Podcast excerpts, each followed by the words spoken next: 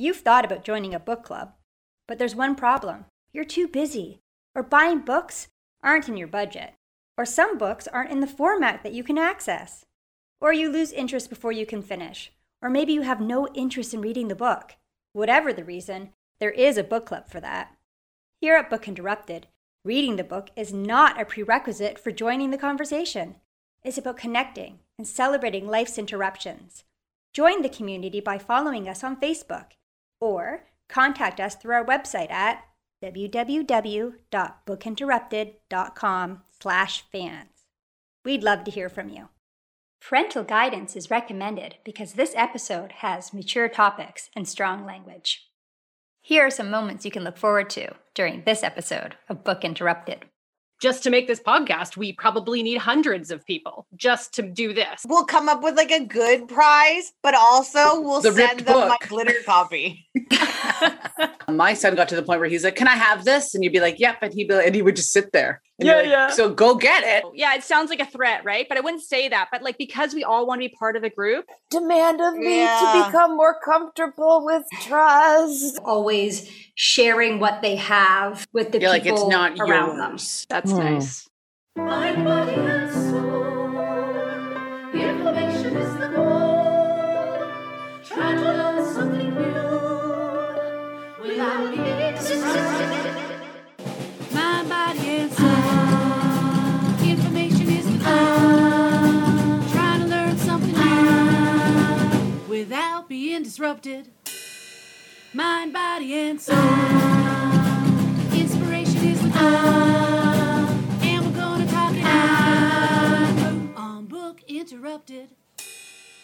Welcome to Book Interrupted, a book club for busy people to connect and one that celebrates life's interruptions. Hi, I'm Sarah. I started Book Interrupted and asked the closest people to me to be part of it. First, I asked my sister. Hi, I'm Meredith, the sister. My first friend. Hi, I'm Kim, the first friend. My old roommate. Hi, I'm Lindsay, the old roommate. My high school friend. Hi, I'm Kara, the high school friend. My good friend, and Kara's sister. That's me. Hi, I'm Leah, Sarah's friend, Kara's sister, and the final member of Book Interrupted. If you'd like to join along, this book cycle is from August 1st to September 5th. It's Leah's book pick, and we're reading Sapiens by Yuval Noah Harari. Sapiens explores how human history has shaped our societies, the plants and animals around us, and even our personalities. First published in 2014, Sapiens A Brief History of Humankind by Yuval Noah Harari has sold 16 million copies and has been translated into 60 languages. It is a New York Times bestseller and held position number one to three on the Sunday Times bestseller list for 96 consecutive weeks. The Guardian has credited Sapiens with revolutionizing the nonfiction market and popularizing brainy books. In 2020, Harari, along with comics artists David Vandermeulen and Daniel Cazenave, created the first volume of Sapiens, A Graphic History, a graphic novel adaptation of the original. All right, so it's personal journal time. Let's see what the members of Book Interrupted thought outside the group. Hello again from the tattoo forest. Ah, uh, so I wanted to talk to you today about the book Sapiens by Yuval Noah Harari. So this is my book choice. I'm really excited about it.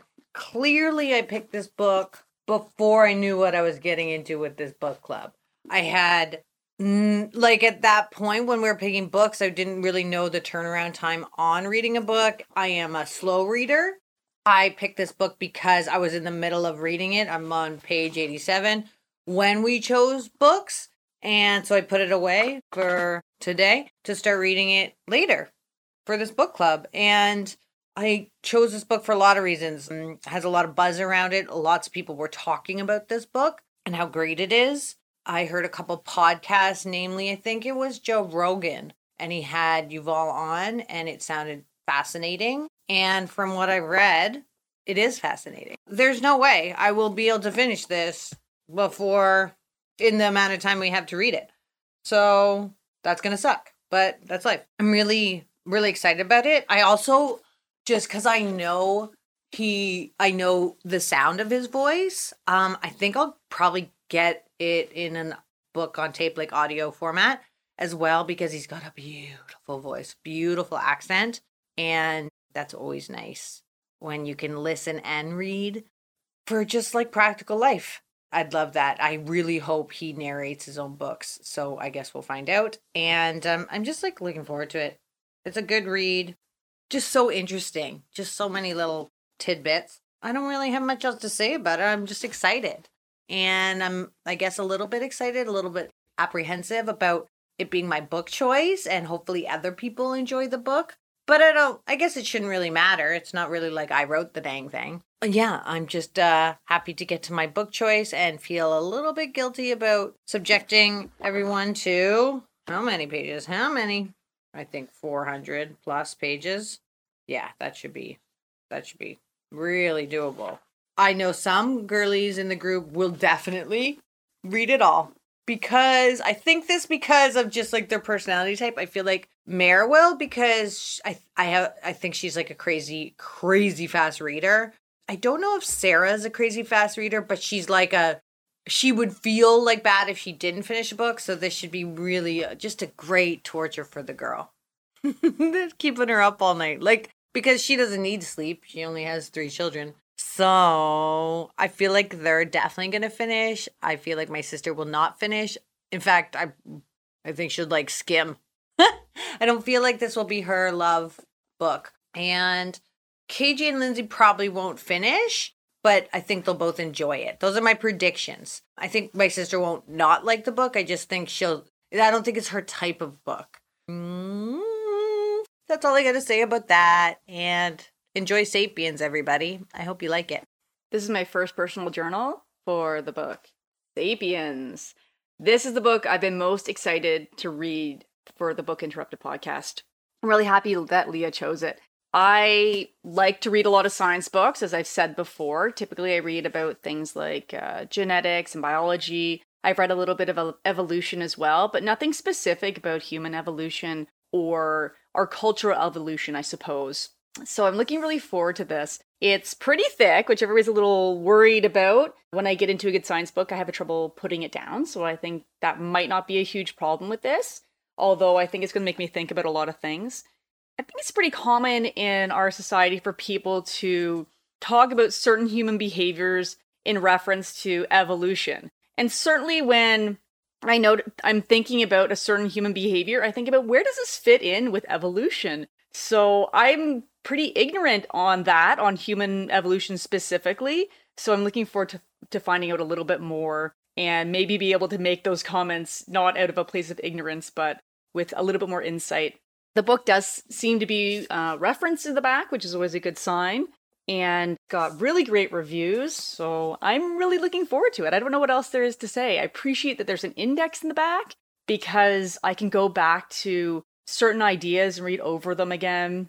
I think this is going to be one of those books that I'll want to read it again after I let all those ideas kind of percolate a little bit. And it does talk about not just the past, but the future of the human race, which is, I think, is front of mind for a lot of people, particularly in light of the climate crisis that we're going through right now. That's all I have to say. Looking forward to it. Oh my God. So, this is my personal journal for Sapiens, starting the Sapiens. I just started it yesterday night, like evening. I'm already like, I can't put it down. I'm 63 pages in. I'm like, I can't. It's so good. Like, I was nervous because it's so big. And kind of all of us have been talking about like how it's such a long book, like we hope we get through it, blah, blah, blah. But I literally can't put it down. It the way he writes too. Like I thought maybe the information would be dry, and you're just trying to get through it. I don't know. He's just, this author is just brilliant. Like the way he pieces it all together, even, it just keeps you wanting to learn more. I'm so excited about this book. I don't really know a lot about the history of man, and I'm finding it so fascinating already. I can't wait to get into more of what happens when we become conscious and whatever. I was also interested that like there was I think he said there was six, four, six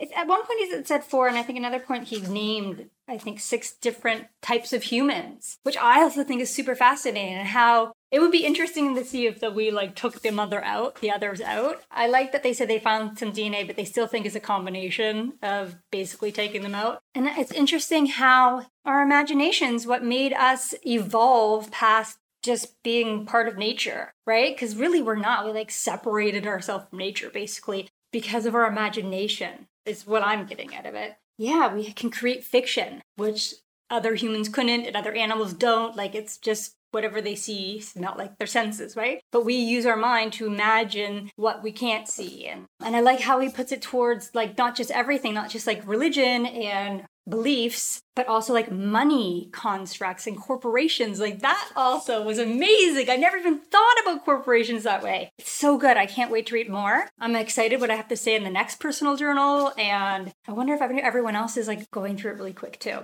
Anyway, great book. All right. Personal journal number one for the book Sapiens. This would normally be the time uh, that I, well, at least historically, would be holding up the book and showing it off. However, I can't find the book anywhere in this house. My husband got it over two years ago. He totally loved the book. He read it, I think, in less than five days, which is annoyingly normal for Bob because he is such a good reader and he's so fast too. He just like he just eats it all up. And then I, of course, looked at the size of the book and I was like, whoa, I'm going to need to set aside a whole year to get through that one. Like world's slowest reader. But anyways, so I am very excited to start this book. I've been waiting for two years for the right time uh, to indulge in it. And uh, the time is now, and yet the he- like it is not in the house. I have no idea where it is. I've been looking everywhere. I'm pretty sure that the moment I drop the search, I'm going to end up finding the book. But until then, uh, you know what? I just I was saying to Sarah that I feel kind of like I don't know, is it too frivolous? Like with it being COVID and we're trying to pay more attention to how we're spending just because we're not bringing in as much uh, as we used to. I've been buying a lot of things online through Amazon. And so I'm like, I don't know if I can proceed with the, uh, with the purchase of an audiobook, but you know what? I'm just going to do it because I've been looking forward to reading Sapiens for so long. I cannot find the actual tangible copy in our home. And I think really the only way I'm going to get through such a large book in six weeks is doing it the good old fashioned audiobook style. So, probably after I sign off this personal journal, I will be making the purchase, and I absolutely can't wait. Uh, it's just such a fascinating topic, uh, looking at humans, the human condition, and how we evolved and we got to our modern world. So, I can't wait to jump right in and uh, then share along with you on the journey. All right, take care, my friends. Hello. So, this is my first personal journal for Sapiens.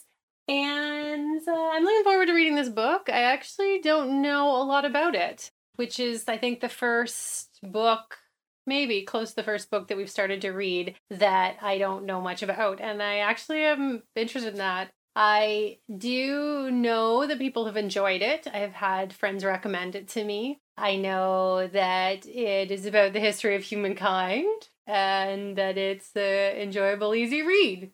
And that's about it. So, yeah, that's all I have to say. See you when I'm reading it and let you know what I think. Bye. Here it is the book. This is how far in I am. But this is like how far in I was. And for all those listeners who can't see me, I'm about a third of the way in. That's how far I was in a year ago when I stopped reading it. So now I don't know what I'm going to do. I really like the info. I think it's really cool. I have a hard time with history. It's always been a subject that I was never really interested in. And I think it's, I actually ended up chalking it up to delivery because it's not actually history that's boring, but apparently it was either my attention span or the teachers who were giving me the info that I had the issue with. I worked with somebody in my early career after graduating college and he taught like we worked in a classroom together. He taught our class history and that was great. So he was passionate. He had he was very knowledgeable and he had a great way of conveying the information almost storyteller like so i don't know maybe history in grade school for me was like too many timelines you know, and a lot of whatever. Anyways, I realized when I met that gentleman who taught our class history and I learned a lot of history through him at that time that um, I don't actually not like history. It's just the way that it's delivered to me that matters. And so that brings us back to this book. It delivers history from a unique perspective and with a great storyteller's kind of vibe. So it is interesting, even for people who think that they might not like history. I'm looking forward to getting back into it actually. So that is all I'm going to say right now. I might take it to the beach with me and get some chapters in. Thing that's hard for me is the terminology, you know, Homo sapien, Homo erectus, and I don't know, sometimes I get lost in those kind of things. But the grand scheme of things, like the lessons or how, you know, we our ability to cooperate is what is what kind of favored us in evolution. Those things I remember. So we'll see how it goes. Third of the way through, I will uh, report back when I'm further. If I'll report back either way, but hopefully I'll be further when I do. Happy reading, y'all. This interruption is brought to you by Unpublished. Do you want to know more about the members and Book Interrupted? Go behind the scenes? Visit our website at www.bookinterrupted.com. Book Interrupted. My interruption is like the opposite of an interruption. So I have this new computer, and now when I hook up my podcasting equipment, it just works so much better. The microphone is picking up less background noise and picking up more of my voice. So I don't have to try to make it as close to my face as possible. And the camera is so much better. It doesn't automatically adjust on its own if I don't want it to. So, I mean, all of this is just so fantastic. Book Interrupted. Let's listen in to this episode's group discussion. My book choice is Sapiens, A Brief History of Humankind by Yuval Noah Harari. I can't find my copy anywhere, which again I Pretty think big. is the problem. Yeah, giving me the uh, signal to just get the audiobook. Have you read it already, Kara? Only little bits over a year ago when Bob was reading it in like less Oh, than yeah, five yeah. days, and I was like, "Screw you! Who reads a book?" God, you know what? I might days?" have I might have Bob's because did Bob give it to mom? Oh, maybe. Yeah. You just found it. Okay. Anyway, There it is. You found your it. book. Um, so I chose this book because when Sarah asked me to join the book club, I wa- had just started reading it and I didn't know what I was signing up for and how fast I would need to read a book. And there is no, well, I shouldn't say there's no possibility, but the possibility that I'm going to finish this in the book cycle of how many weeks? Six. Six Ah. Yeah. is unlikely, but I'm going to try because I feel like if I don't even try and I chose the book, that's just not fair.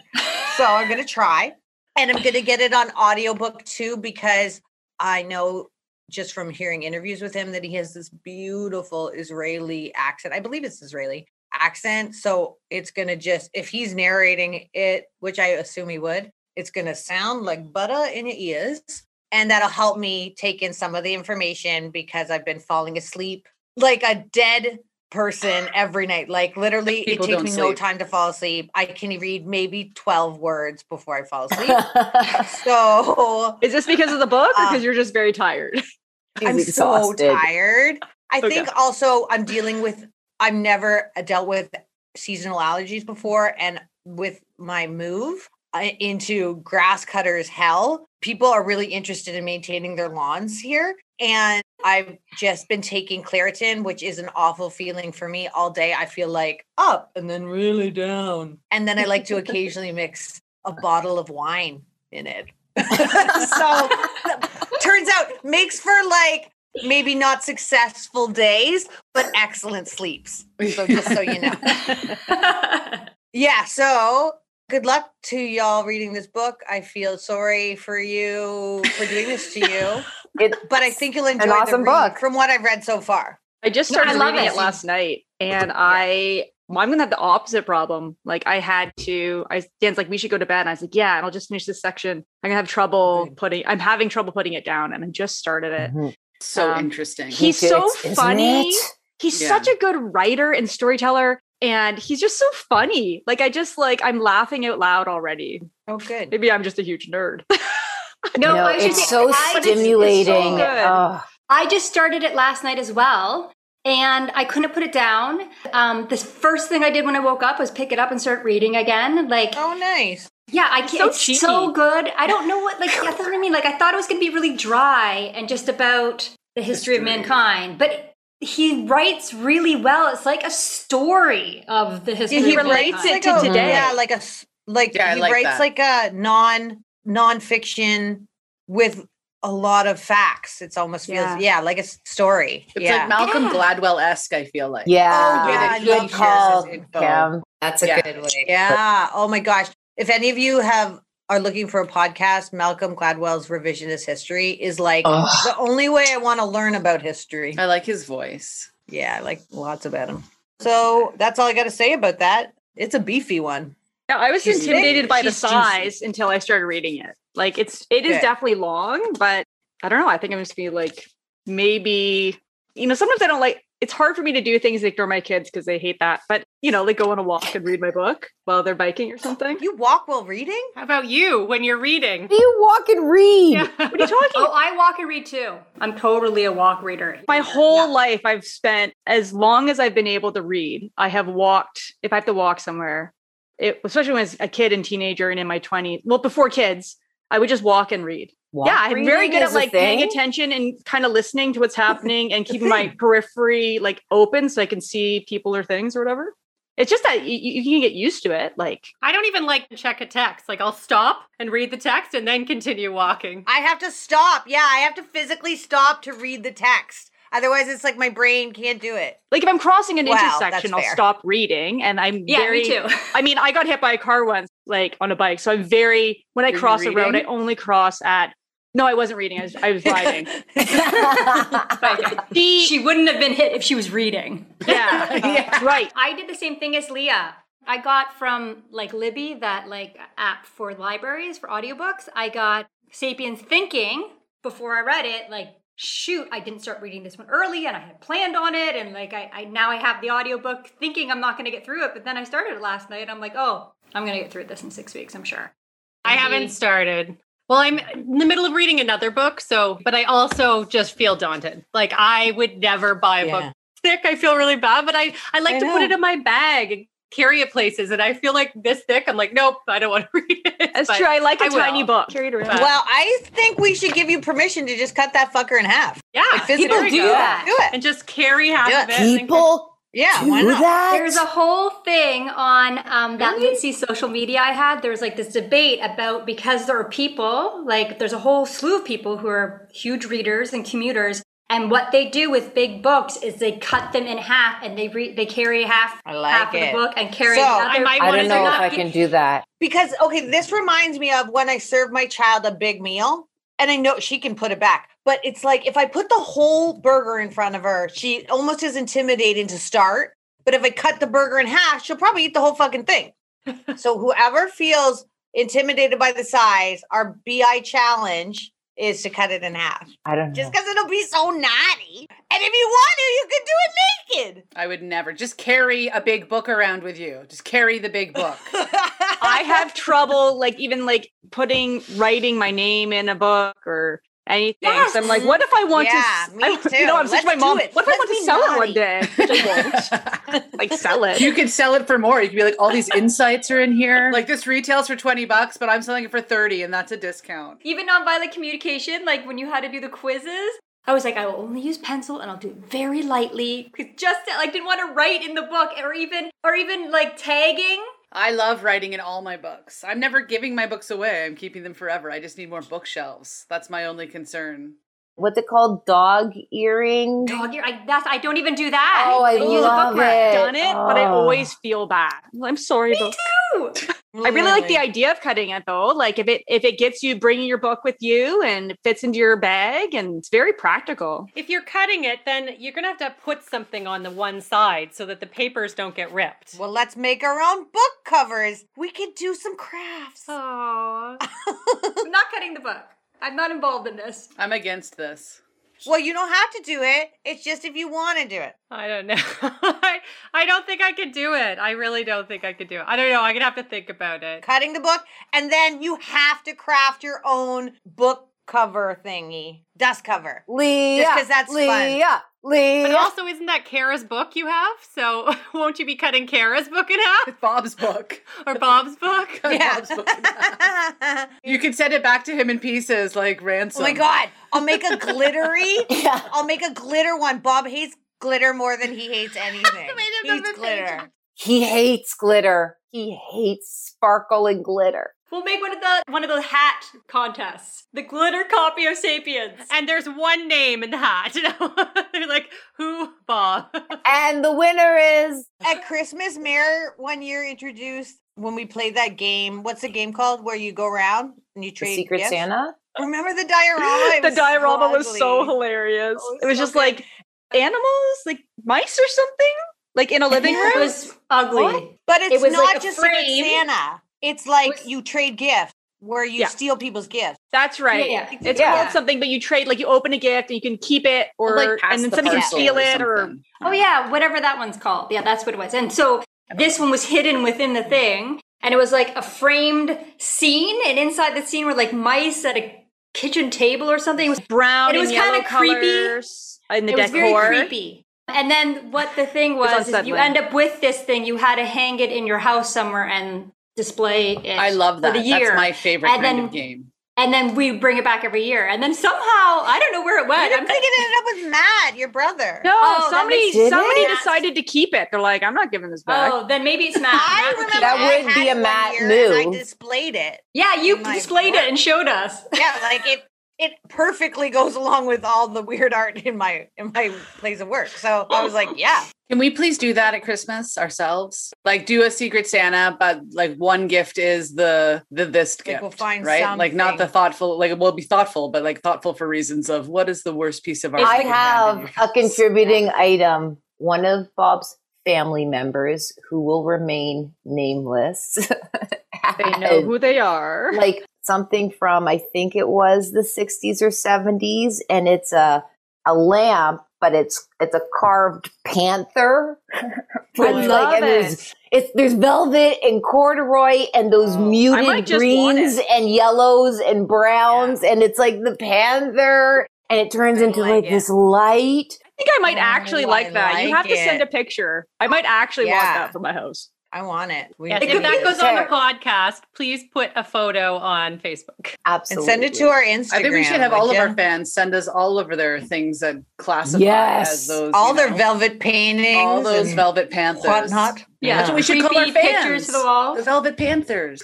we would call them. That would be so fun Velvet though to get contributions from fans of show us like the items that you just wish didn't exist. Or you love, life. Depending Yeah, on or you one of us love. you fall on. Yeah. Anyways, back to the book um, No. that we might talk about now.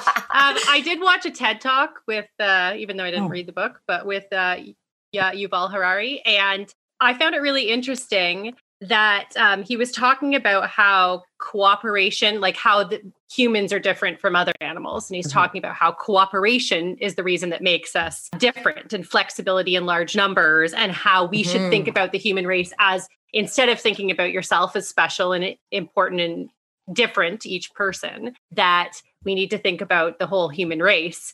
This is just another thing like white fragility about how no you're actually not special i mean you are special but let's try to think about things in a bigger context even though we live in a world in which it's a me culture and i'm important and it's all about me you know maybe if we thought about things in a bigger context in a societal context we could learn more or adapt more i don't know what you guys Mhm. think that I really like that, that. popped in when you said that. It made me think about like how we raise our children, which I, the other day I was talking about. It must be such a shock for children that firstborns when the second one comes. It's like all of a sudden because we raise our children, generally speaking, in this like everything you do, slow clap, bravo, like.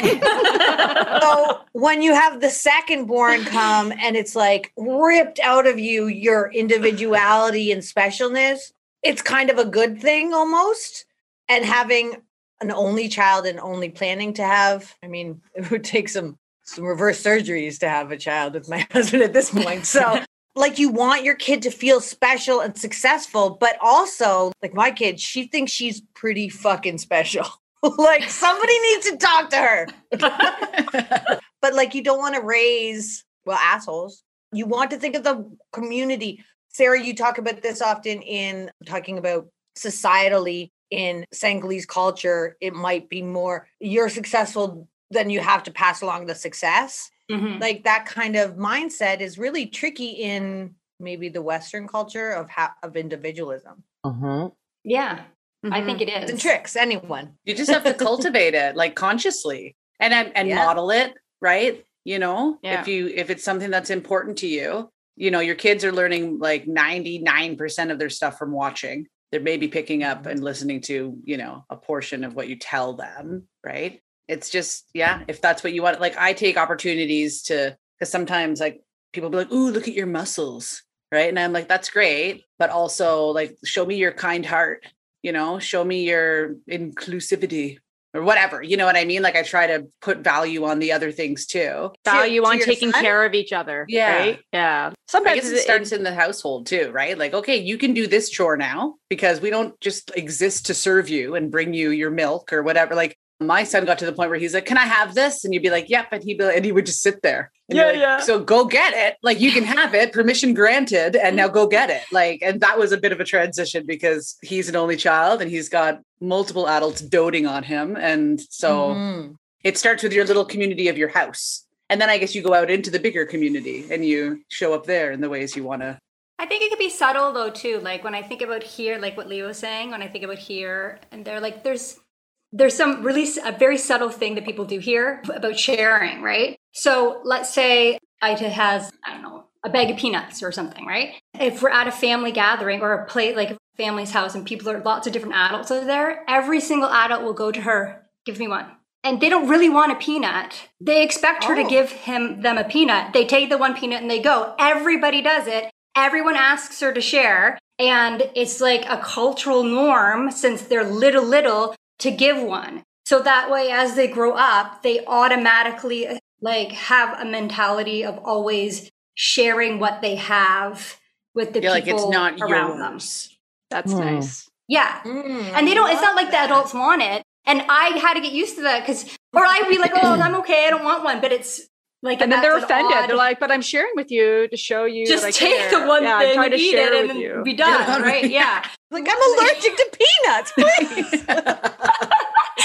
but like, it's just those little subtle so, things done from like over and over, over and over from like a young, young age that like reinforces things. So I think also like it's just like what Kim was saying though, in your own household, if you do these tiny little things repetitively, it creates like a habit. Do you think it's is the process identifying collectively what the values are and then reverse engineering and saying, okay, so what do those values look like when they're played out behaviorally? You do have to do that if your value is, is collectivism in an individualistic culture right? Yes. Because the culture okay. is heavily influencing everybody mm-hmm. all the mm-hmm. time. So yeah if you're in that society, then you would have to be like, okay, I want them to learn this. And I know that's not mm-hmm. something that's mm-hmm. inherently kind of subtly taught in our culture.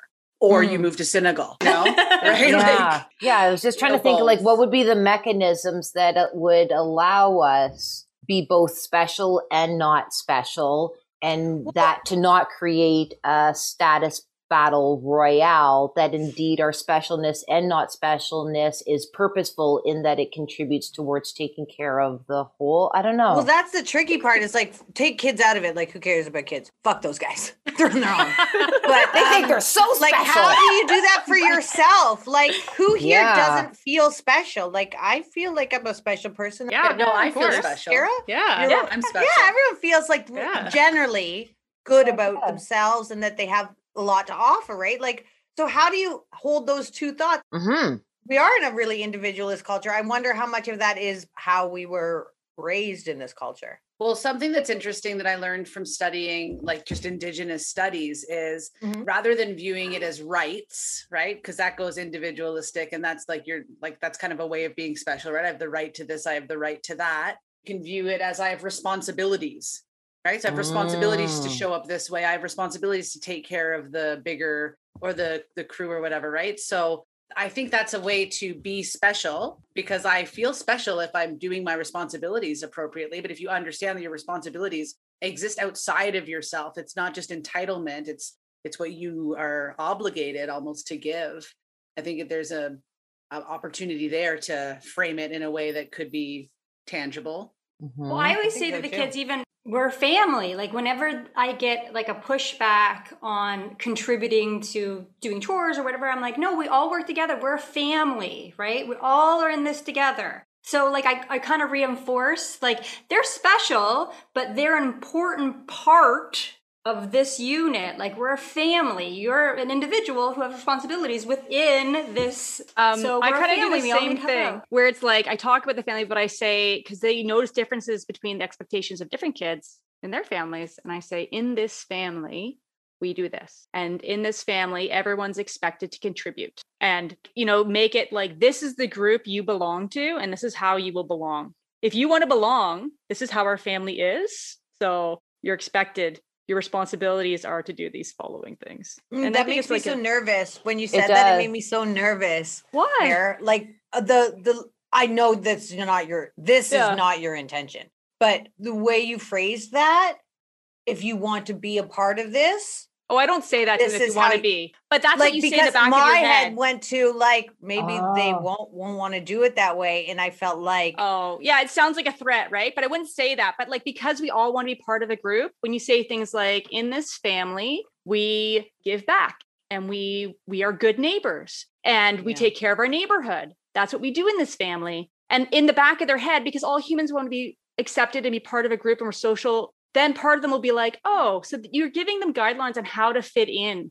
And everybody wants to fit in. So if you say like in this I wonder if whatever. for your kids is that does that act as like a juxtaposition to their overriding need to be autonomous? Yes, because if Yeah. you tell Mm. them you have to do this, that is not motivating. They'll just Mm-mm. push back. But if you say, in this family, we are good neighbors. And Mm. they'll- when, so when they ask me why I'm doing something, I've said, we're going to do this so that we can be good neighbors. And then they remembered that I said before that in this family, we're good neighbors. And like not just Mhm. neighbors to our neighborhood, but good neighbors to other people in the community that we come to. So it's like, why would you do that? They want to know why everything. And they're like, I'm always I'm constantly having to find reasons and then really dig down. Why am I doing this? Because giving back to the community is important. That's something we value. Here are our values. It's kind of like laying out like the family values. Yeah. Yeah, I wonder if that rubbed you a little tingly too, Kara. Yeah, it, it was a, I think it our was a family is a momentary radical acceptance of whatever you want to do. You do it your way. Yeah. It was Yeah. yeah. it was nothing personal against Meredith. Yeah. Like no, it's you're- not. At all. I mean, it's not something I would say. I wouldn't say to them if you want to belong, but that's no, kind of I in your know. mind. That's think why I'm saying my spidey sense was like doing. It made me aware of. Oh, that's very different from my experience or something like that. I don't know. from We our family's everything. values. Yeah. Our family's values is. Yeah, I don't know. I don't even know. I I don't don't even know. But also uniqueness was really valued in your family. Yeah, Right? Yeah. Like we do being have not Ruth taking care of special, mom. unique you, yeah, right? And maybe yeah, being, Creativity, expressing And we have a very small family, like a Yeah. very small. we family. it's just so- yeah, I would say the majority of our life it was just the four of us. So it's it's not as communal, maybe. I found um I remember Sarah telling me back to Sarah's thing, but uh moving to Senegal and her going into one of her family members' house and she felt like she had to ask if she wanted a tea or something. And I remember you telling me, and this always always stuck with me, that they're like, no, no, your family, that my tea is your tea, right, Sarah? So that like stuff like that is just like Well, everything. Like, Community. I think Yeah. what really was impactful is actually when it came to kids, because when I first visited here, I brought they were two, two, a two year old and a six month old with my my big kids, and people were like, "Oh, go have a nap and relax," and I'll be like, "Oh no, I can handle this," and it, people just helped me with my kids and just took my kids or if they're upset they would take them or change their diaper and did, did, just did it and i was like feeling that like guilt that's when my husband said he's like no they have as much invested in our kids as you do like they're in- just as much entitled to our children as you are Mm, no. yep no. everyone because Mm, we're I a don't like family we're a family so mine is mine, they- and what's yours is mine.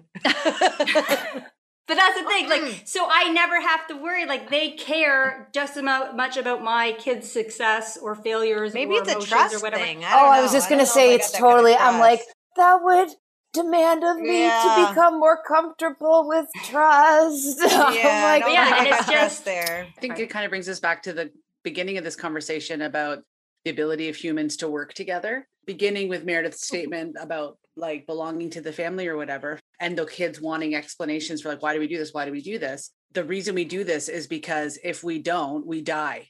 That's the bottom line. We're completely interconnected and there is no individual and everybody like it's interconnected interwoven like the whole system so there's you as a piece of it then there's your family and then there's your neighborhood then there's your community and all the way up to the global community and there's no thing that happens independently without causing an effect to someone else. So that's kind of the the baseline that i understand for why we do anything because we are not i don't know what the right word is but an individual operator. There's no thing we can do that does not involve ripple effects to someone or something in a place where we all share.